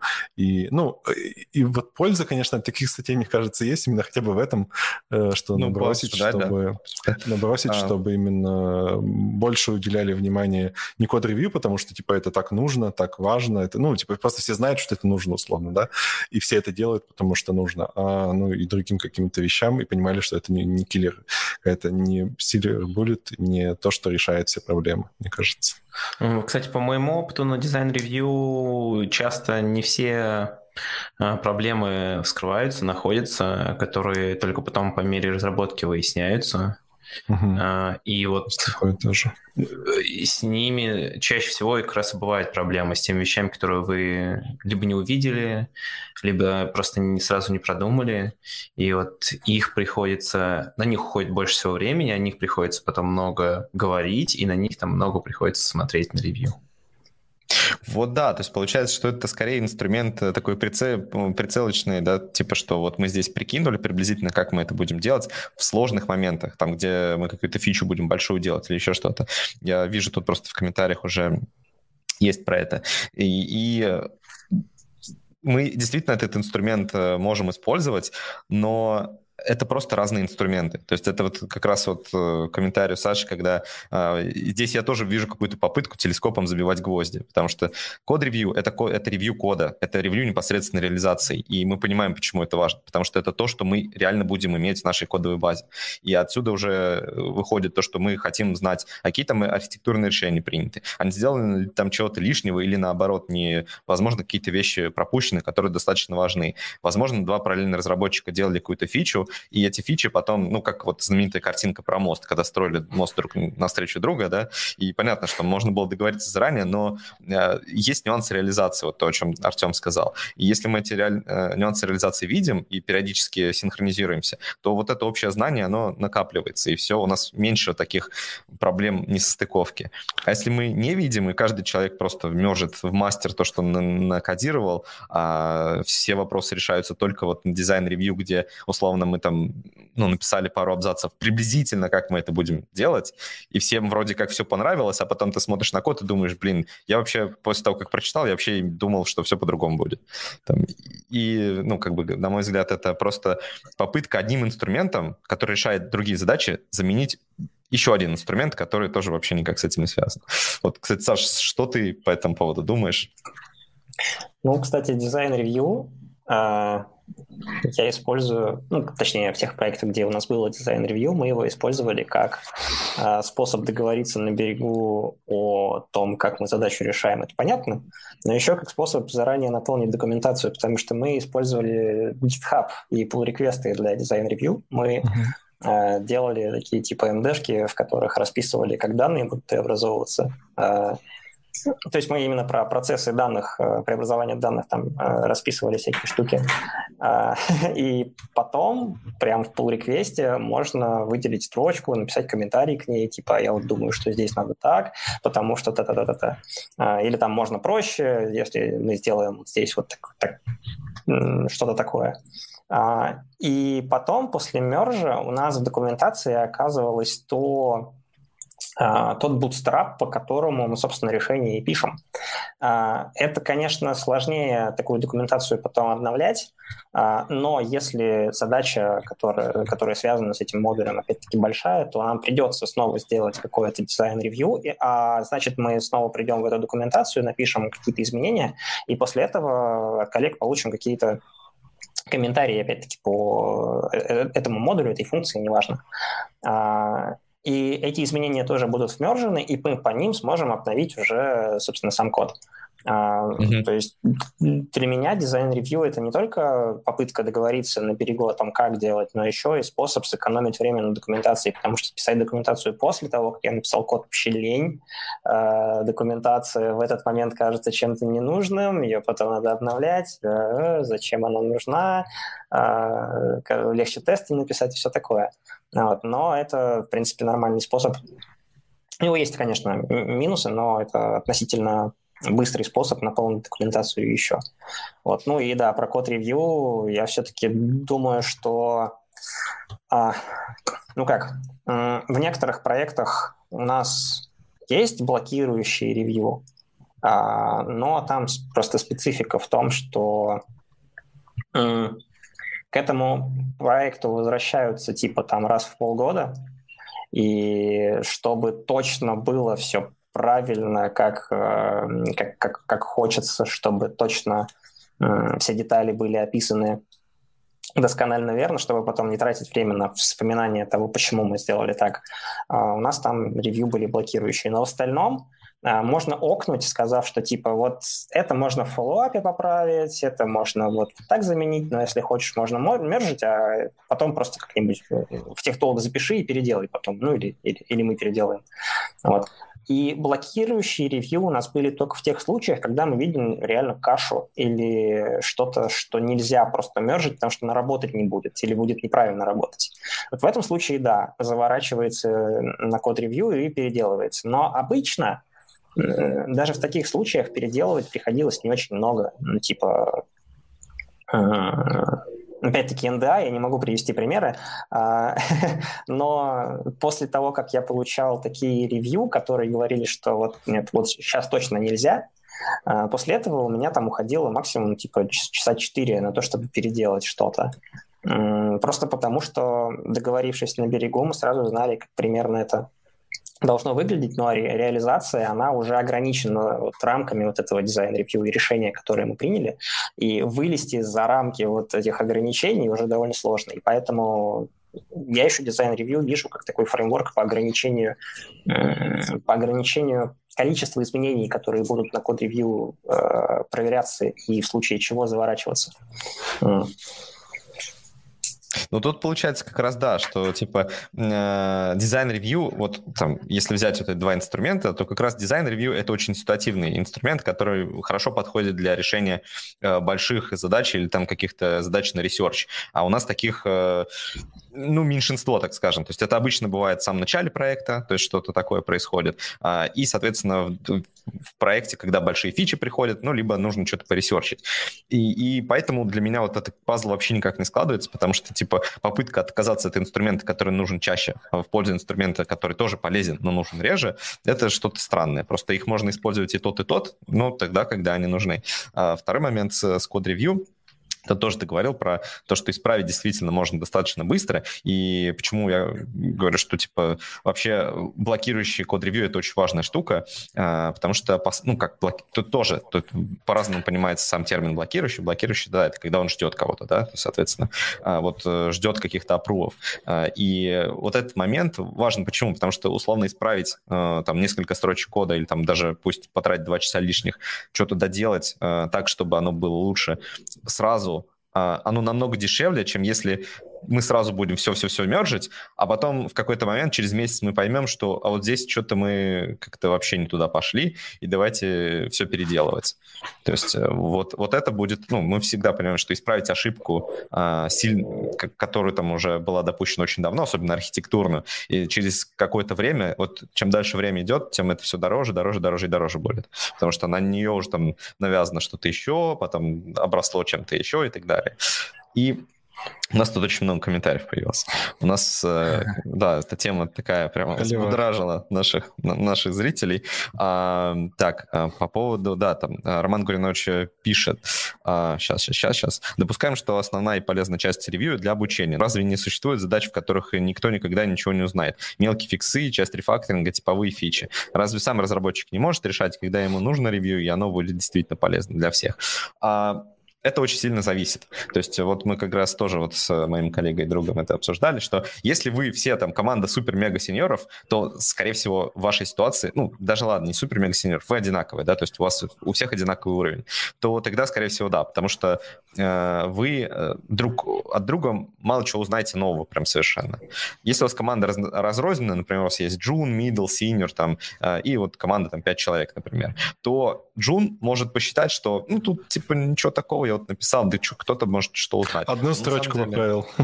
Да, но на самом деле там за этим изменением кроется куча всего, чего на самом деле он сам не понимает до конца, и может как раз много нового узнать. Второй момент, когда синьор написал чего-то, а джун смотрит на это и нифига не понимает, он тоже кучу вопросов может задать. Это уже больше про knowledge sharing и про инструмент обучения, чем про какой-то действительно контроль дефектов. Потому что, как я говорил, действительно, я тут с этим полностью согласен. Вот код-ревью — это плохой инструмент выискивания дефектов. Но это не значит, что тоже от него нужно отказываться. Так, у нас еще... Но на самом деле, даже если у вас одинаковый уровень, все равно же у вас не одинаковый уровень по всем характеристикам. Нет. И у кого-то есть своя спецификация, это правда. Специализация у кого-то своя. И, плюс разные знания домена, опять же. То есть кто-то будет лучше знать одну часть приложения, кто-то другую. Да. Соответственно, лучше все равно каким-то опытом делиться. Поэтому... Кстати, вот этот момент, так понимаю, он предлагает... у него, на самом деле, решения более дорогие, чем, собственно, код-ревью, поэтому очень странно критика код-ревью как то, что он дорогой. Да, он вот это мне показалось странным. Да. Парным программированием решать. То есть, на самом деле, если у вас там команда, не знаю, из 3 человек, и вы реально занимаетесь часто парным программированием, то, возможно, не нужно код-ревью. Действительно, просто это будет намного, мне кажется, дороже, чем код-ревью. Но на самом деле намного, наверное, эффективнее, то есть, более качественно. То есть, мне показалось, что да, у него, возможно, какие-то, такие представления, что если у вас есть команда, где все суперквалифицированные разработчики, все синьоры, и у вас есть огромный бюджет, чтобы вы прям нон-стоп парно программировали, а почему огромный? Не потому что это в 2 раза больше времени тратится, потому что это в 2 раза больше сил тратится. Там в прибарном программировании, да, можно даже быстрее задачу решить, чем если бы один человек решал, но при этом именно человеческий ресурс у обоих потеряется, ну, там, энергия потеряется намного больше.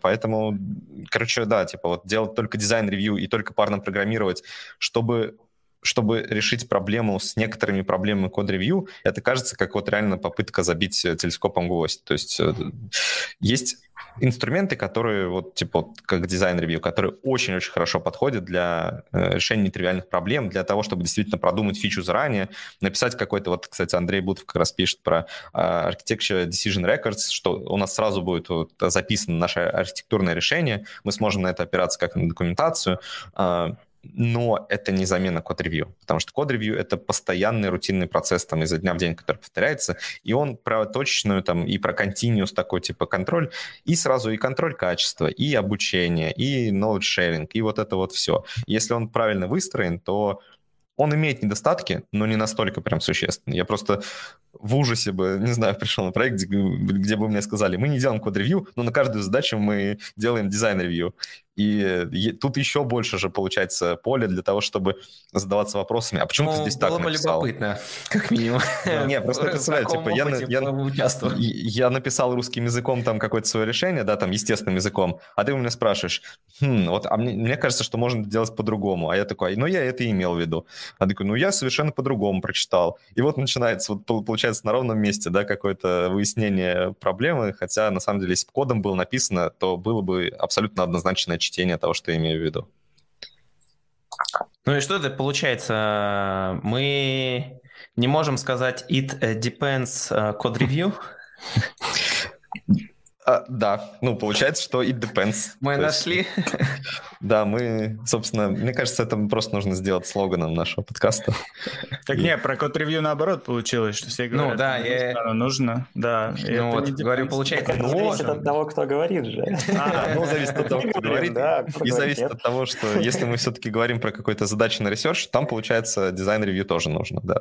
Ну и опять-таки специфика команды, то есть реально можно представить команду людей с одинаковым уровнем, небольшую, у которой очень много времени, ну, то есть реально практически неограниченно, тогда, возможно, они могут еще более крутые инструменты использовать, чем код-ревью, и, возможно, оно им не будет особо нужно, ну, в таком именно рутинном смысле, потому что уже все будет решено до него. То есть вполне себе может быть, но очень редко видел такие примеры, конечно, где-то возможно, если честно. Да, так, ну я думаю, что в принципе все обсудили уже, потому что мы уже так немножко вывалились за наши временные рамки. Я думаю, предлагаю уже перейти к завершающей части нашего подкаста, и хотелось бы передать слово Саше, возможно, ему есть что добавить там, по любой теме или что-нибудь сказать просто в завершении. Саш. Там был вопросик, на который я хотел ответить. Давай. Про то, устаревшая ли парадигма ООП. Да фиг знает. Вот меня часто просто спрашивают об этом, устаревшая она или нет. Я постоянно отвечаю, я не знаю. То есть, что значит устаревшая? Если в плане, что ее больше не используют, ее используют. Не на фронте, возможно, да. Хотя, опять-таки, зависит от проекта. На бэкэндах часто используют. И если в плане морально устаревшая, да тоже непонятно. Ну, то есть, возможно, ФП решает действительно какие-то проблемы круче, да, но в каких-то языках просто тупо нет возможности пользоваться механизмами FP. Вот. Есть возможность не идти в такие языки, да, но если вдруг вот так вот случилось, что вы оказались в проекте или вы оказались в языке, который в основном про ООП, то, ну, либо менять язык, что может быть дорого и с просадкой по доходам, либо кушать то, что предлагают, вот. Поэтому устаревшая парадигма или нет, непонятно. Если вам не нравится, то да, она для вас устаревшая. И я для себя как-то не вижу особо проблем работать что в функциональной парадигме, что в ООП-шной. Опять-таки, понятно, с скидками на то, что в JavaScript сложно писать прям функциональный код или там прям объектный код. Для меня, типа, что то инструмент, что это инструмент, опять-таки, у всех есть издержки и выгоды. И если в какой-то момент мне инструмент приносит больше выгод, чем издержек, то я воспользуюсь им. Если наоборот, то не буду пользоваться. Вот. Ну и опять-таки я бы хотел, наверное, вспомнить любимого Герберта Граца, который в своем цикле об архитектуре написал замечательный просто эпиграф, который я не устану повторять. Знаете, как можно больше, используйте только то, что нужно. В одном из подкастов, в которых меня звали, я тоже об этом говорил, и, наверное, я буду продолжать это постоянно толдычить, что да, типа, вот я пришел однажды в D2 и такой, окей, объектный код, прикольно, надо попробовать. Попробовал, понравилось, и, ну, как понравилось, попробовал, окей, можно работать.